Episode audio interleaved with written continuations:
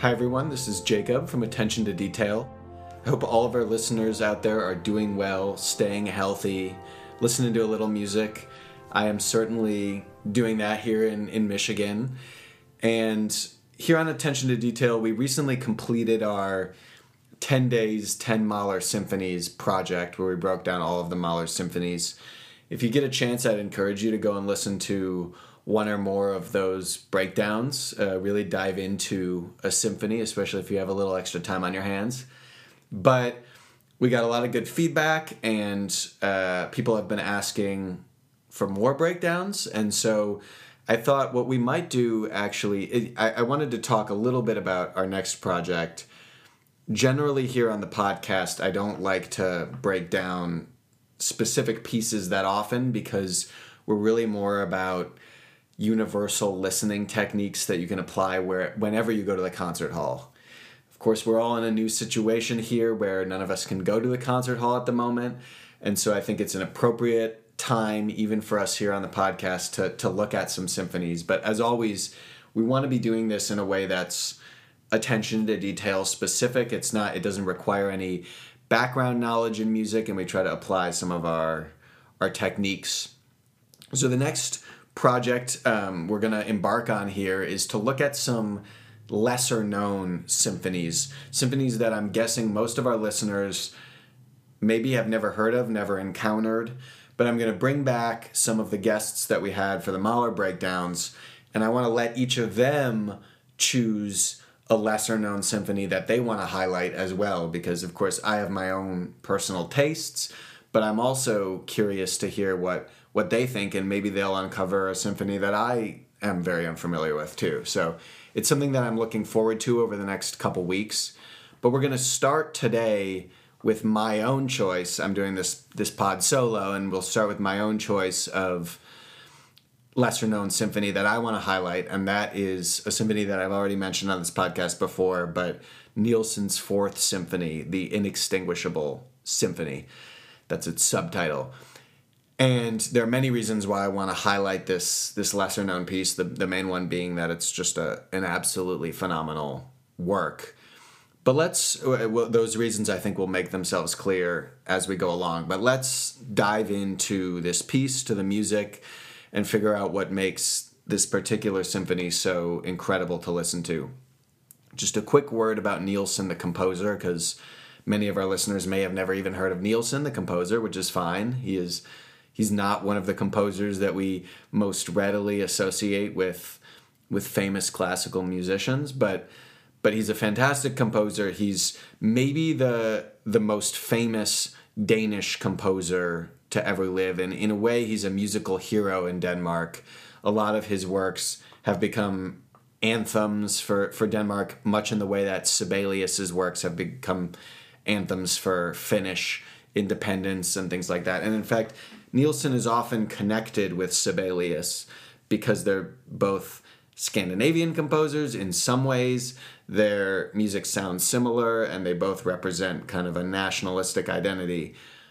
That comparison is a little strained, and we'll see if you know the music of Sibelius, we'll see some similarities, but also some big differences in Nielsen. And so I want us to think about Nielsen as his own composer.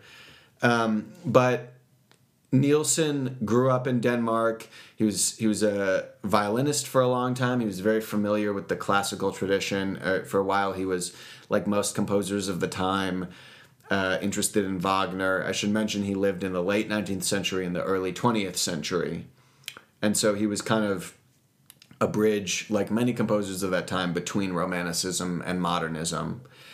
And all composers at the turn of the century we were tasked with this this question of how to deal with romanticism and how to deal with modernism the the advent of composers like Schoenberg, Webern, people who were doing incredibly radical things in the history of music, Stravinsky. And so Nielsen falls, as many composers did, kind of somewhere in the middle between a romantic and a modernist. And you'll certainly hear that in his music.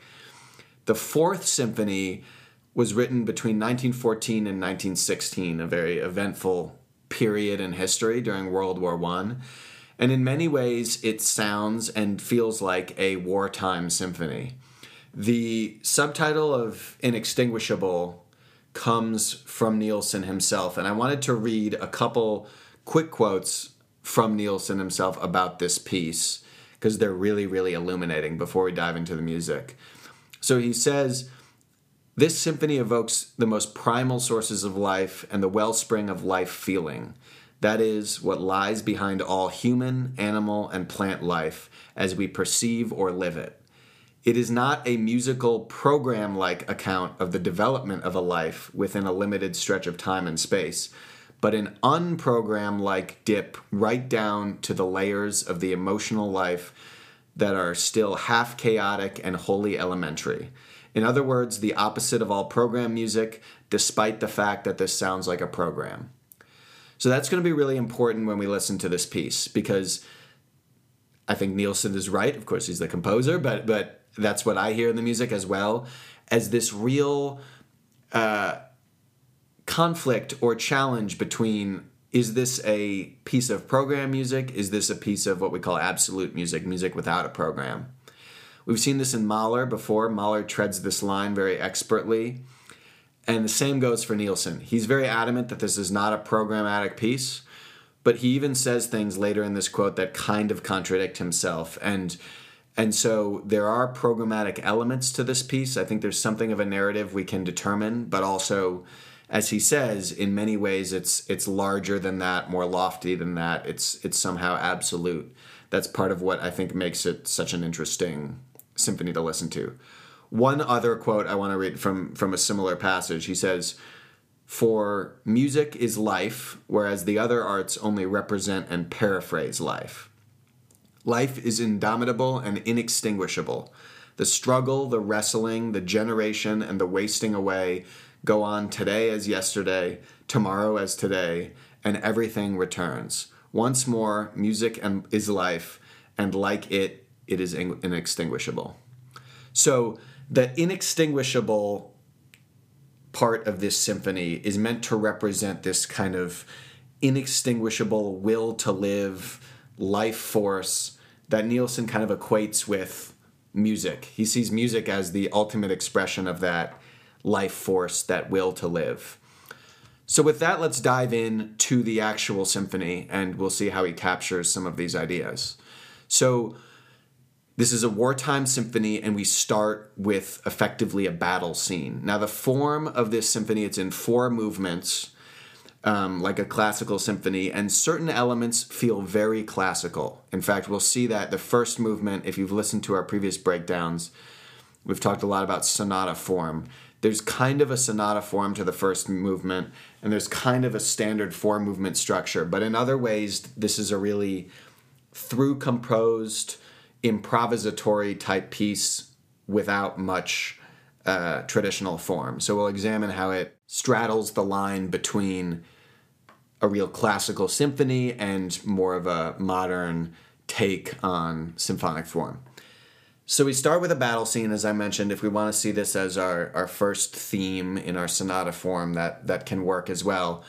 But it's really turbulent, aggressive, fighting music, and we're thrown right into the midst of some sort of battle. Let's listen to the opening of this fourth symphony.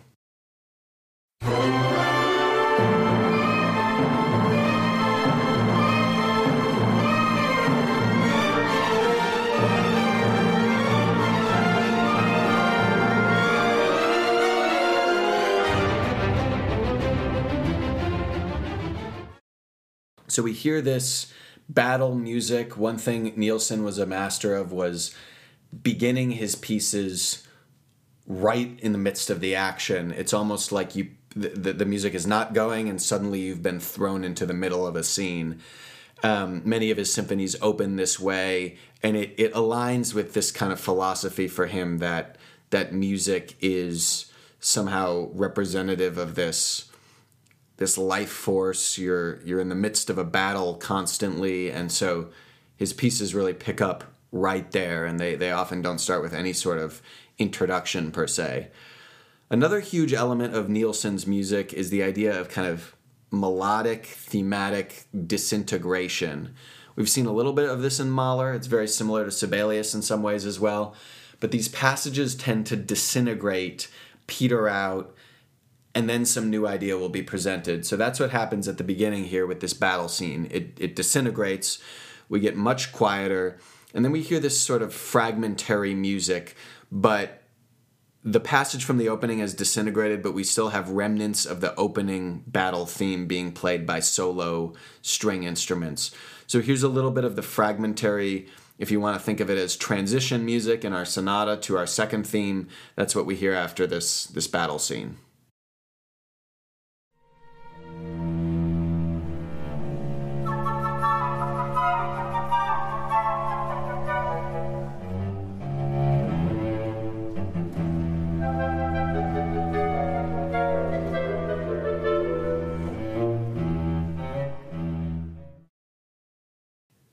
So you'll hear many passages in Nielsen.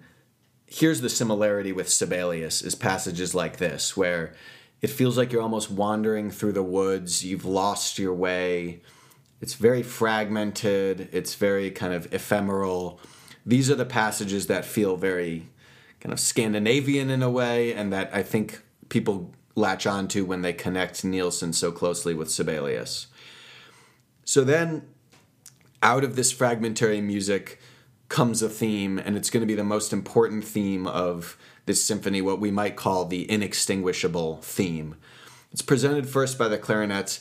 It's an expansive theme. One thing that Nielsen was a master of was creating vast, uh, kind of auditory expanses. They feel like soundscapes, and this theme is soaring and it feels really inextinguishable. So we hear that presented amidst this kind of fragmentary music. It almost just sneaks up on us, but a masterful first introduction of this inextinguishable theme.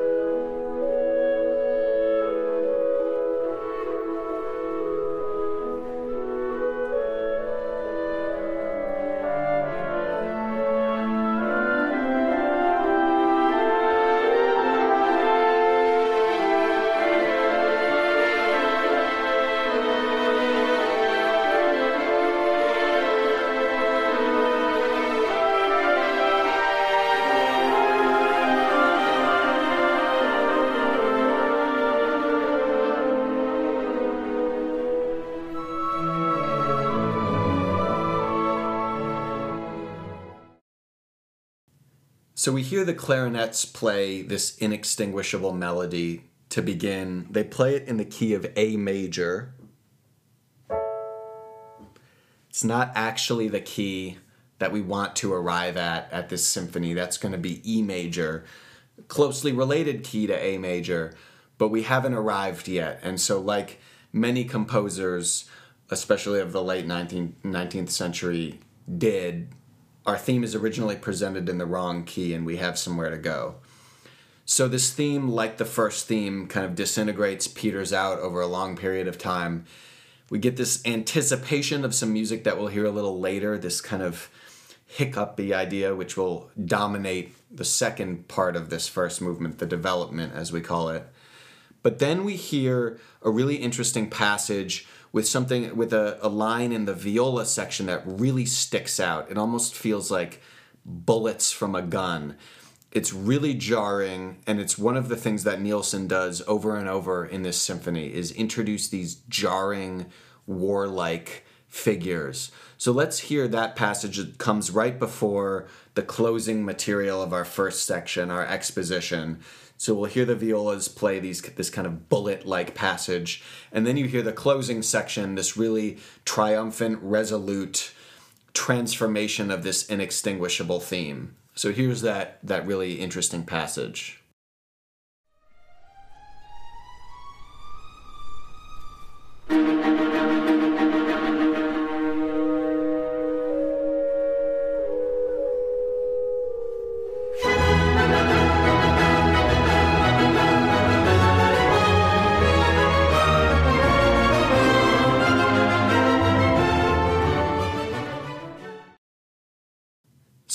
Hear some of that resolute, triumphant music, a transformation of the inextinguishable theme. And interestingly, when it first comes in for a brief moment, it's in our, our correct key, the key that we're aiming for of E major. But just to give a little music theory tangent here, E major is very closely as I'm related, as I mentioned, to A major, the key that we've already heard. And E major is what we call the dominant. So if we hear something like this,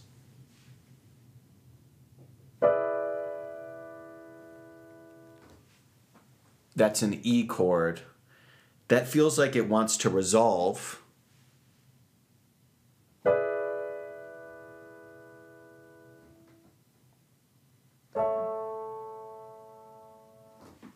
It wants to resolve to something called A major.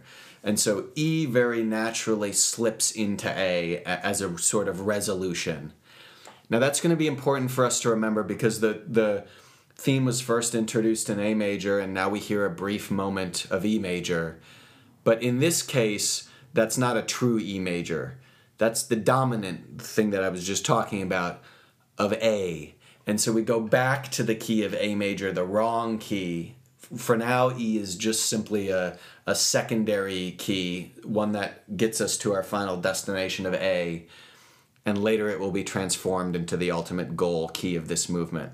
But now we slip back into A and we have a real Mahlerian moment where we get an anticipation of what we're going to hear at the very close of this symphony. It's almost like a breakthrough. And we hear this passage that's going to come back at the very, very end of this symphony. But as I mentioned, this first time we hear this, wrong key. We've hit the key of E, we saw it briefly, but we slip back to the key of A, which feels like our home base for this whole first movement and we hear this triumphant, blazing coda to the first section of this first movement.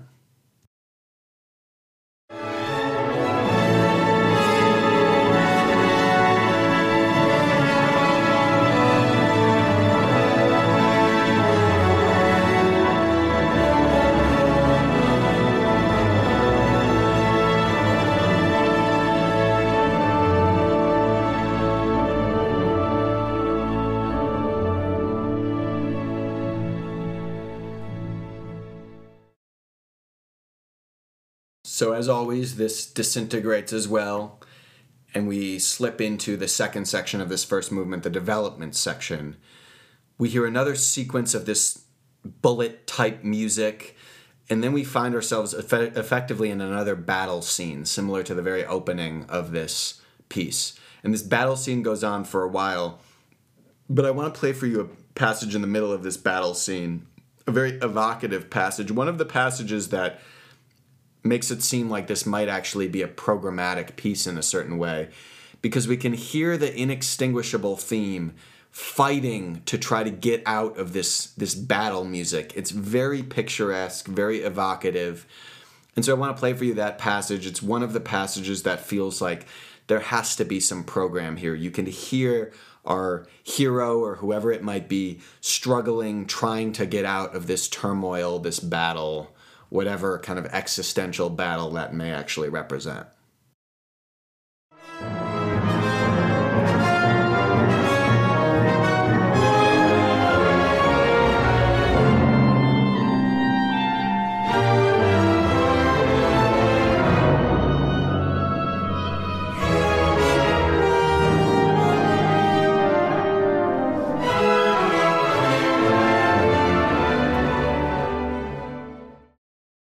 That passage is really vivid. You can hear the woodwind screaming out the inextinguishable melody, but it gets quashed.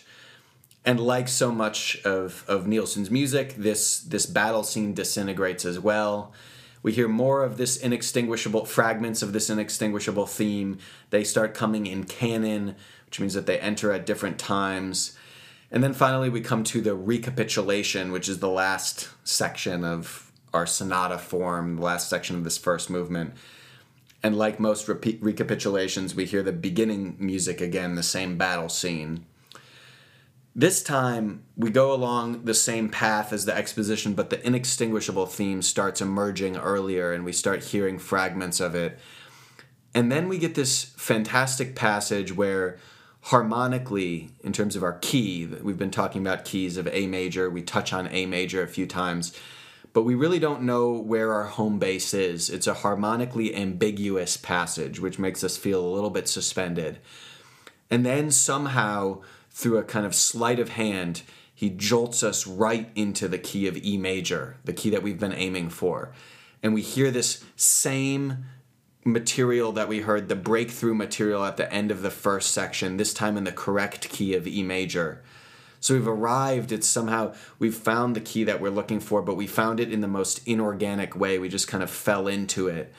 And so this is not supposed to be some sort of final arrival. We get a even more vivid glimpse of what's to come. Now we're in the right key, but still we got there through through kind of inauthentic means. But here's that passage, the second breakthrough moment towards the end of the first movement, where we hear this triumphant, inextinguishable theme called out once more now in the correct key of E major.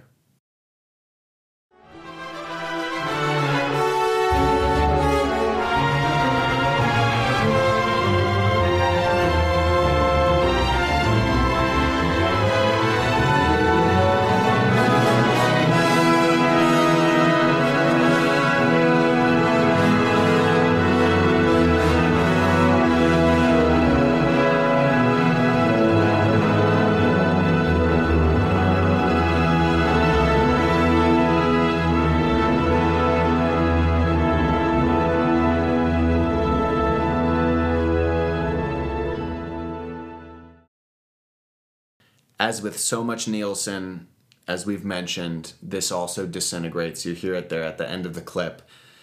And this time it disintegrates to a really barren scene, just a lone timpani and a few solo instruments playing. And then out of this barrenness, we find the second movement. This, this symphony is played continuously, so there's no pauses between movements, they bleed right into each other.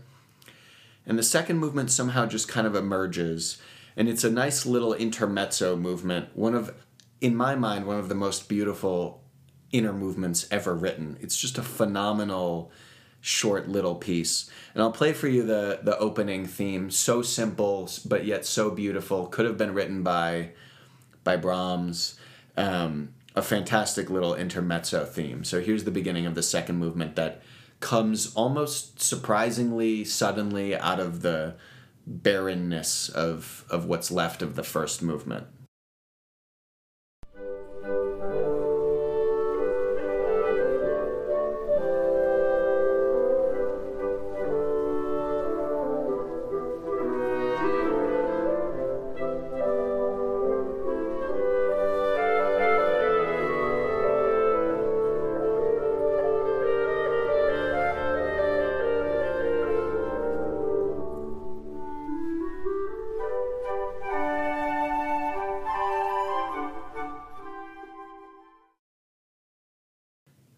It's a really poignant moment where you you suddenly get this simple tune, almost a folk like tune that comes out of what feel like the remnants of a big battle. Uh, it's it's like you you cut from the the battle scene, the heroism, all of the big players, the the politicians, the uh, generals, to a nice little rustic country scene and you see a, a private little view of the countryside amidst all of this this war triumph that's that's going on. And then we get a contrasting theme to this intermezzo theme. Interestingly, this theme is in G major, and our contrasting theme is in C sharp or D flat major, the furthest possible key. But I also love this contrasting theme. It's related to the first theme, and it sounds almost like a Baroque dance or some sort of ancient. It almost reminds me of the scene in the Zeffirelli production of Romeo and Juliet uh, at the dance, where they're dancing together. It's the most refined uh, kind of step dance that that these these royalty are are doing in some some sort of elegant Victorian esque dance party. And so here's this contrasting second theme of the second movement, one of the most beautiful passages I think Nielsen ever wrote.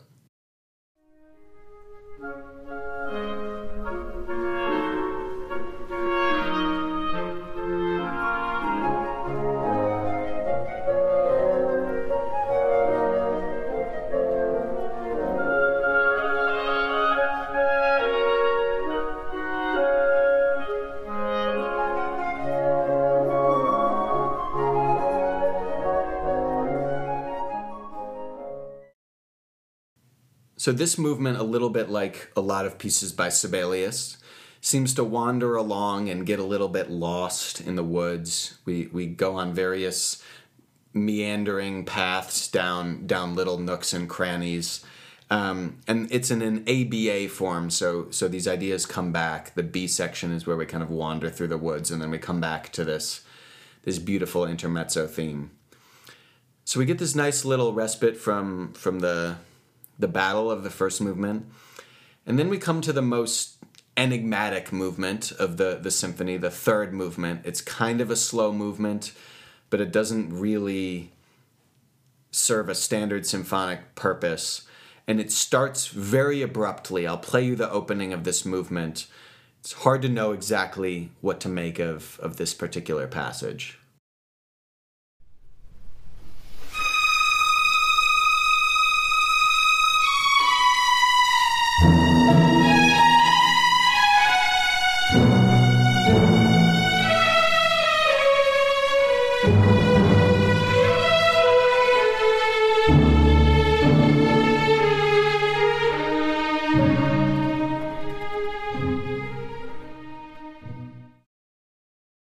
We get a long passage of the string section. First, it starts with the violins playing by themselves fortissimo. This is a technique, if you listen to a Mahler breakdown, sometimes Mahler used to jarring effect, and Nielsen does it excellently here as well. And the, the rest of the string section picks this up, and there's a long passage where they're playing very loudly and intensely, like we just heard. And then, as always, it disintegrates into this sort of string quartet setting where the solo instruments play and again, we hear the idea, we hear the key of E major here, and that's going to be important. We, we've touched again on, on the key that we're aiming for.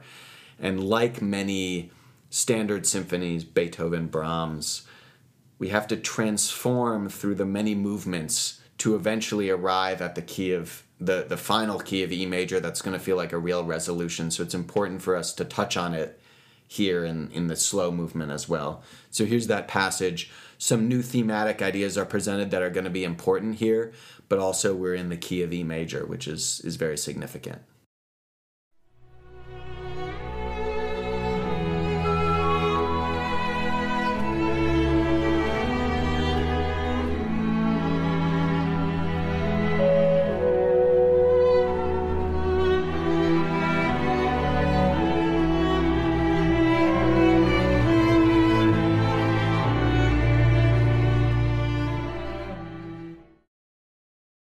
So this string quartet passage goes on for a while. That falling melodic idea that you heard in the woodwinds becomes really important, and we keep hearing that over and over. And then we come to another passage, one of these passages like we've already had, where we get this really jarring figure that enters the scene kind of out of nowhere.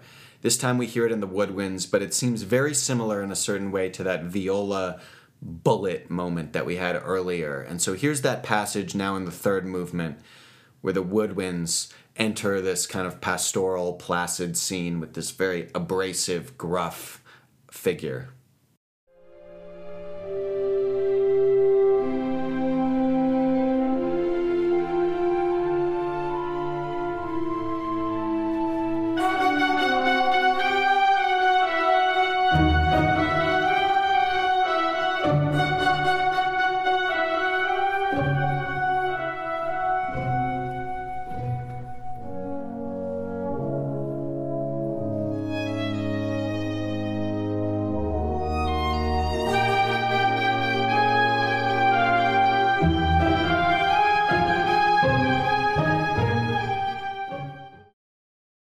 We hear the woodwind section playing that really bullet like figure similar to what the violas had played earlier. And we hear that falling figure, maybe the main theme of this third movement, calling out, trying to be heard over this, this ruckus that the woodwind section is playing. Very similar to the first movement where the inextinguishable theme was trying to call out and be heard over over everything else that, that was going on in this in this battle. Now, this figure grows in intensity. The woodwind figure it becomes a fugue almost, and it really builds, uh, and it arrives at this very important climax again in E major, and I want to play for you that climax as well. Maybe the the top, the arch of this this third movement, where again we heard the E major in this very little placid pastoral section, but now it's it's reached full force here in the towards the end of the third movement.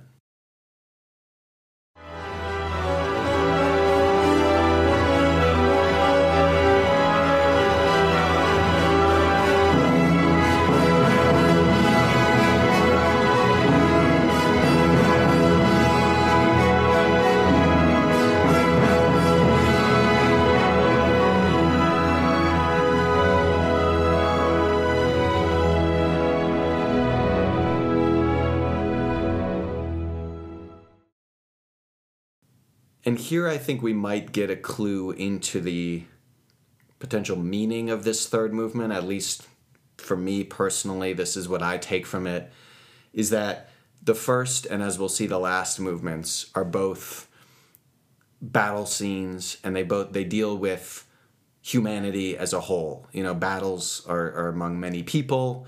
They have heroes, but these are dealing with large issues that relate to humanity even this this inextinguishable will to life if you want to call it that. This inextinguishable idea is something that's that's universal according to Nielsen. This third movement feels almost personal and so we've uh, retracted the lens in a way and gone inside the mind of a single person to examine these these same ideas but on a on an individual personal level. And so we hear this theme, this falling theme, which might represent, instead of the inextinguishable idea, this might represent a more personal, intimate, uh, kind of unique to each individual idea. And this also achieves something of a culmination in an E major passage right here. But then it disintegrates and we we go back to what you'll soon hear, the fourth movement, which is a more universal full battle type scene. And so that that's my take of the third movement is that we've retracted the lens. It's similar as in the second movement. We retract the lens from some glorious battle scene to a little country scene, and then we come even closer in to the mind of one single person and see the individual turmoils, the individual struggles, and the individual triumphs of a single individual before we expand the lens once more to get this this glorious finale. And so I should play for you the transition into the finale. We get a, another barren passage very similar to the end of the first movement. We hear a lone oboe playing. We hear remnants of this bullet idea. It's still like like there's a little bit of post trauma from these these bullets and we hear it very briefly in this transition. And then it le- leads into one of the most well known among orchestral musician passages because it's a devilishly, devilishly tricky passage for the strings. And I'll play that for you as we transition to the, the fourth movement.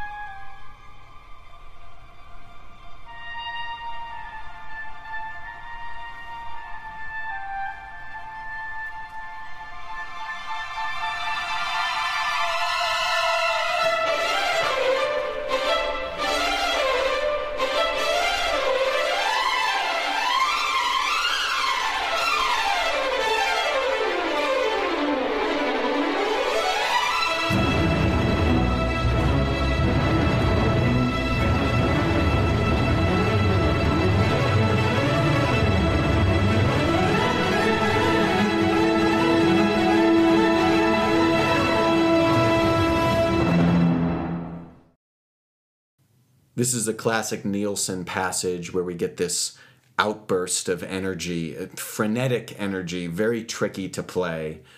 And it leads directly into the fourth movement, which is kind of almost a transformation of the four of the first movement.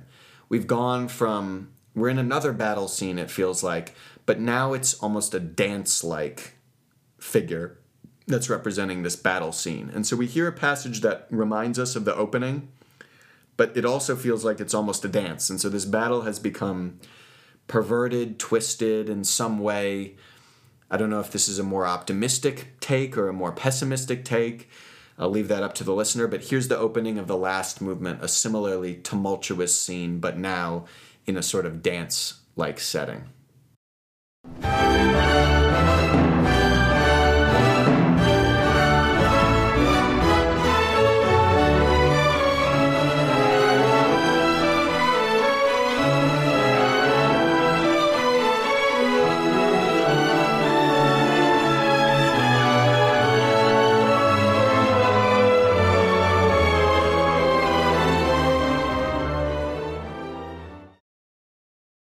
So as this dance battle scene calms down, we then get a fugal, almost perpetual motion esque passage where, again, fugue means that voices are entering at different times.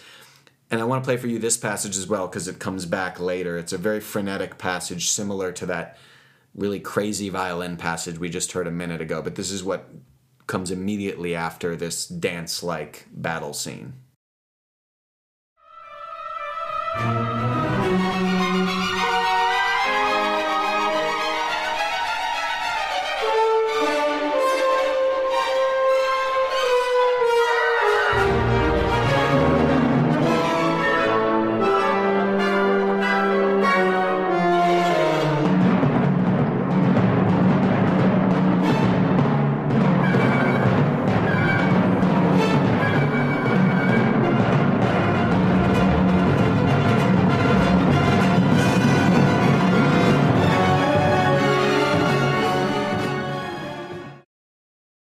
And what you heard at the end of that clip is maybe the most famous trait of this symphony.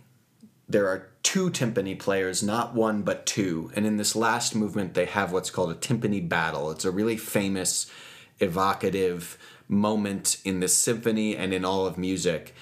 And so, again, this idea that this is not a programmatic piece, well, in certain ways, it certainly is not, but we also hear this timpani battle, and it's impossible to not see some sort of duel, whether it's a duel between two individuals, two dueling forces, but certainly these two timpani have to represent something, really evocative passage. So then, classic Nielsen, great compositional trick. Out of this first timpani battle, we come to this passage marked glorioso, gloriously triumphant but it's in A major. We're mirroring the first movement again. So we've arrived at our destination, but it's in the wrong key of A major. And this A major disintegrates, as always, and we fall into what might be again a development if this is a, a last uh, movement sonata like we had in the first movement. And so, if we want to call it a development, it's also kind of a free form, this last movement, but we get another long lone oboe passage, of one of these barren scenes. We wander through various keys and we hit the key of B major, another really closely related key to E major, this time a fifth above as opposed to a fifth below. And the thing about B major, just as E major resolved to A major because it was a fifth above, B major can resolve to E major because it's a fifth above. So if we're touching on B major now, in some way we, we, we might have transformed what the process that happened earlier in the symphony where E became A. Now B might become E. Don't worry too much about the letters if you're not a if you haven't been introduced to music theory. It's not important, but but the idea is that we've hit a harmony that can resolve to the, the harmony that we're actually aiming for, which is the key of E. And I want to play for you. We find our inextinguishable theme very briefly in this, this key of B major. And I want to play for you that passage before we come to what we might call the recapitulation. We touch this idea once more before we go into the recap, where we're going to get the second and most powerful timpani battle. So here's that. It's a really poignant passage where we get this this moment where we touch the inextinguishable theme again.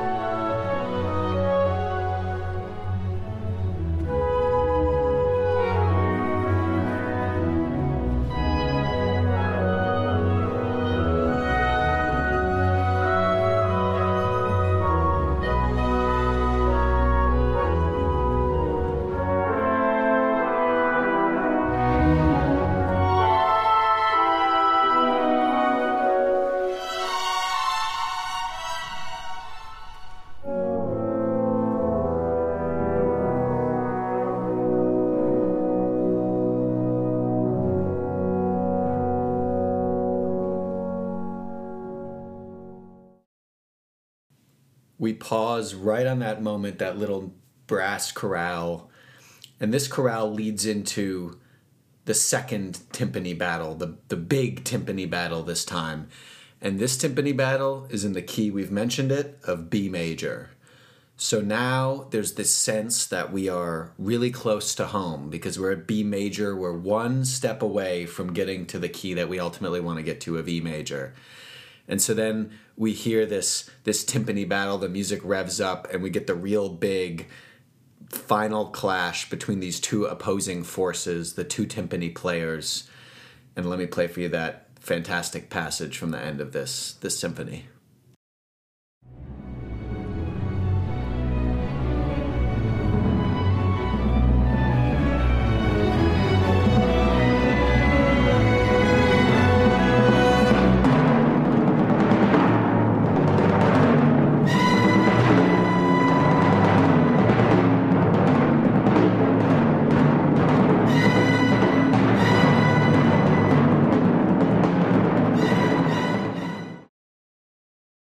We get some of the most intense battle writing, evocative again of the opening, but maybe even more intense now in this last movement. And then, interestingly, we reverse the order of events that we had at the beginning of this movement. If you remember, we had this kind of fugal, perpetual motion esque passage that leads into the first timpani battle now we have the second timpani battle that leads into this very intense fugal perpetual motion passage to bring us out of this second battle. So let me play for you that that fugal passages at, passage as well that mirrors the opening of this movement where it led into a timpani battle. Now it's leading us out of a battle.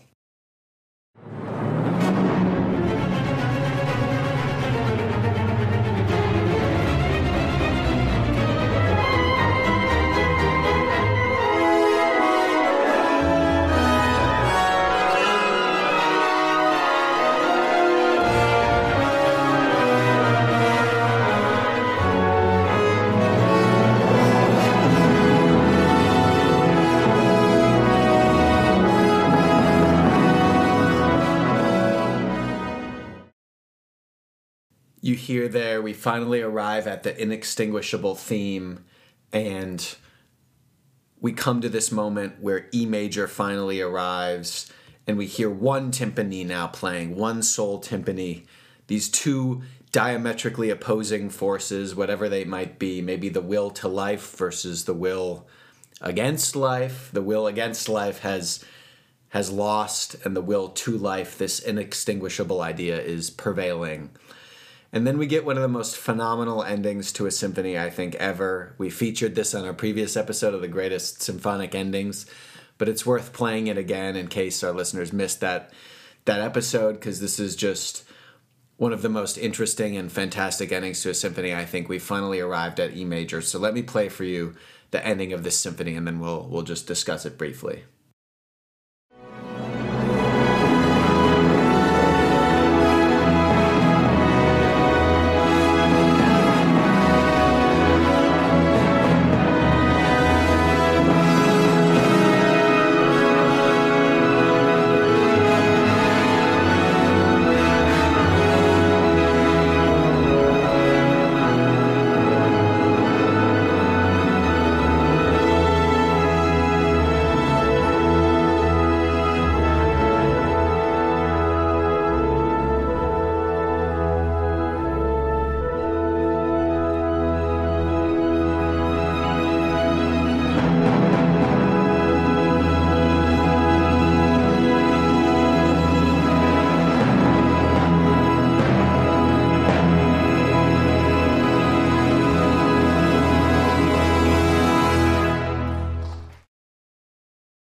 So, in addition to being, you know, a really uplifting and triumphant ending, I actually think there's a lot of substance there worth worth discussing. So, first, most importantly, maybe we hear the final return of this inextinguishable theme in the correct key of E major, and I think this final appearance of the theme.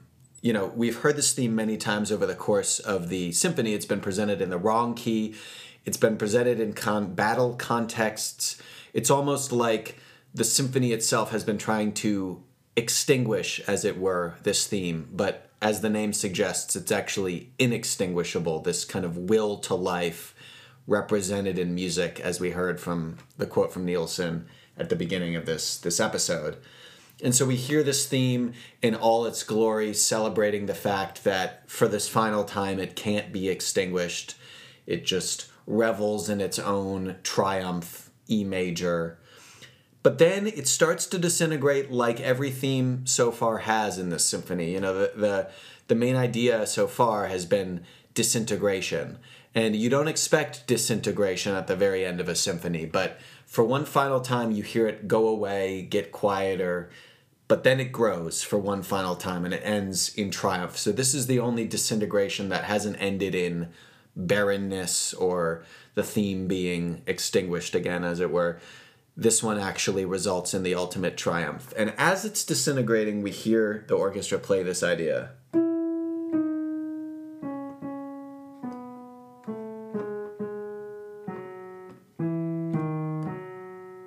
Keeps going.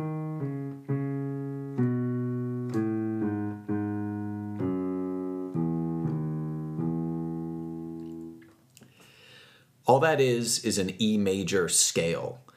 And, you know, I think there's an interesting subtext to this ending, to this entire symphony, because as I mentioned, Nielsen wrote this piece in 1914, and in the musical world, there was a battle of sorts, a battle like we heard in this symphony, between the forces of tonality and atonality.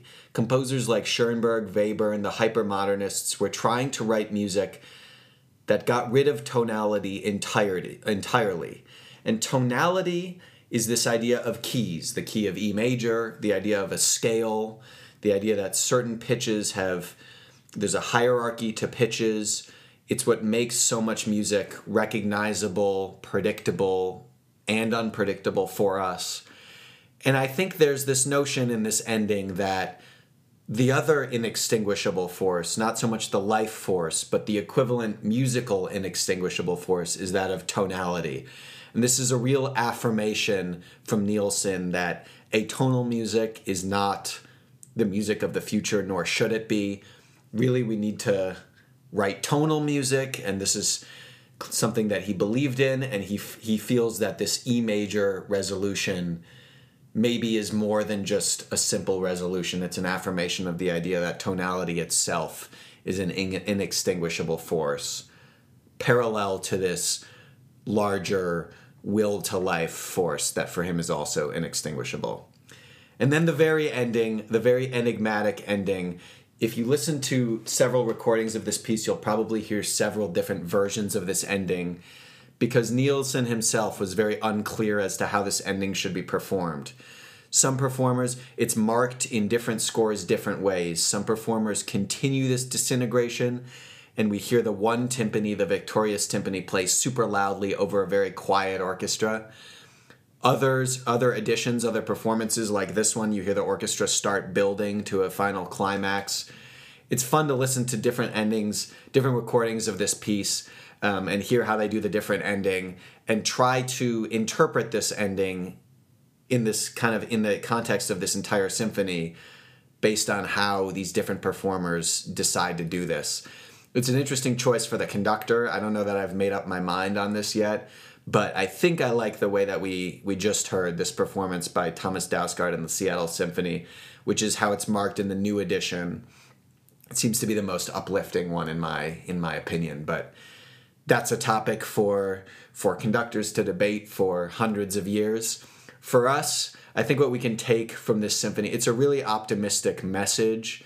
It's a phenomenal hybrid of the the genres of absolute and programmatic music.